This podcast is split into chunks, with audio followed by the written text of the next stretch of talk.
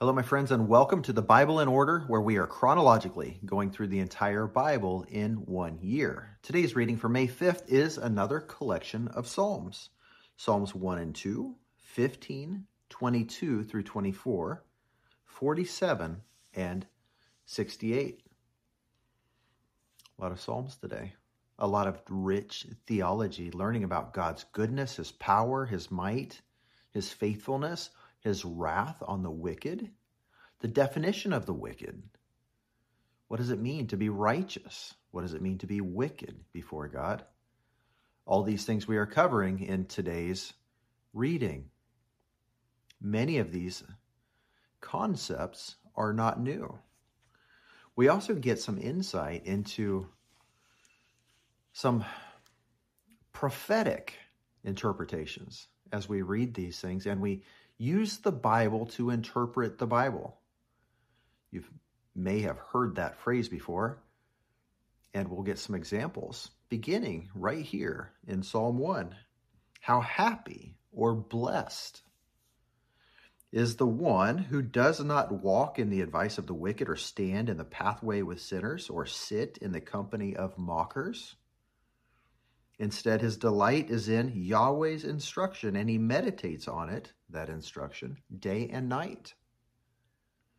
He is like a tree planted beside flowing streams that bears fruit in its season and out of season. And its leaf does not wither. Whatever he does prospers. So the righteous person who dwells on, who meditates on the Word of God, the law of God, the commands of God, the Scriptures, the Bible, is like a tree planted by streams of water. The streams of water often represent the Holy Spirit or life in God. Bearing fruit refers to the things that we do and how they affect other people. Good fruit affects people in a good way. It brings people closer to God. Bad fruit does the opposite, it harms people. It's often said of Christians that we are not to be judges of people's salvation, whether or not they're spending eternity in heaven or another place, but we are to be fruit inspectors, judging whether or not people are doing good things that are helpful for the human race or not. So a tree, tree, sturdy, strong, cannot be moved, withstands the storm, is like a righteous person. And so a lot of times in prophecy, we'll see if you you can always test an interpretation by inserting the definition. So if there's a prophecy with a tree in it, we could assume that the tree means anything else. I mean, insert whatever it is and see if it works. But if you insert righteous person wherever that tree is mentioned in prophecy, there's a good chance the prophecy, the interpretation is going to make good sense. The wicked are not like this. They're not like that tree. Instead, they are like chaff that the wind blows away, like the little wax coating on seeds of grain when the grain is rubbed.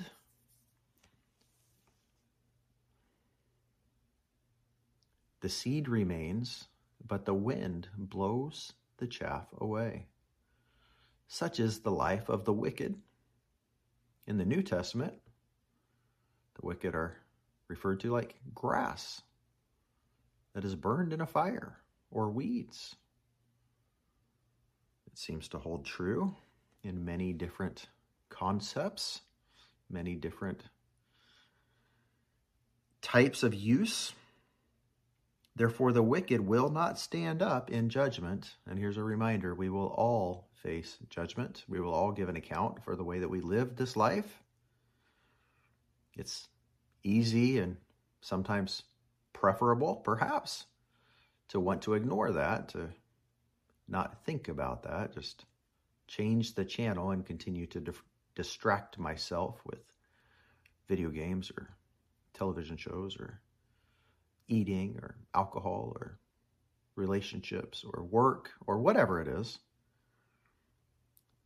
we don't tend to want to stop and think that we're going to have to give an account someday to the one who knows it all, even the thoughts and intentions of our hearts and our minds and our thoughts. We're all going to have to give an account someday.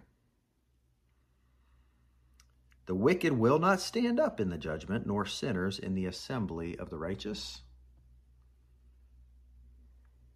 Have you ever noticed how somebody living in sin, maybe you, maybe me, when I was living in sin, making poor choices that I knew were wrong, whether I justified them or not, didn't want to hang out with righteous people.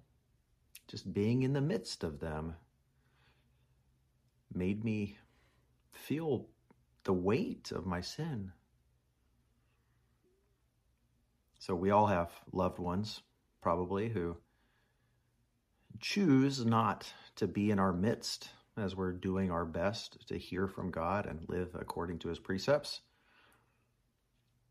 If you have that prodigal child who has wandered off, or a friend or another loved one, maybe a coworker who doesn't want to hang out with you, maybe it's not your fault. Maybe it is. Maybe you're an overzealous religious person who's driving them nuts. But maybe you're doing a great job of loving them.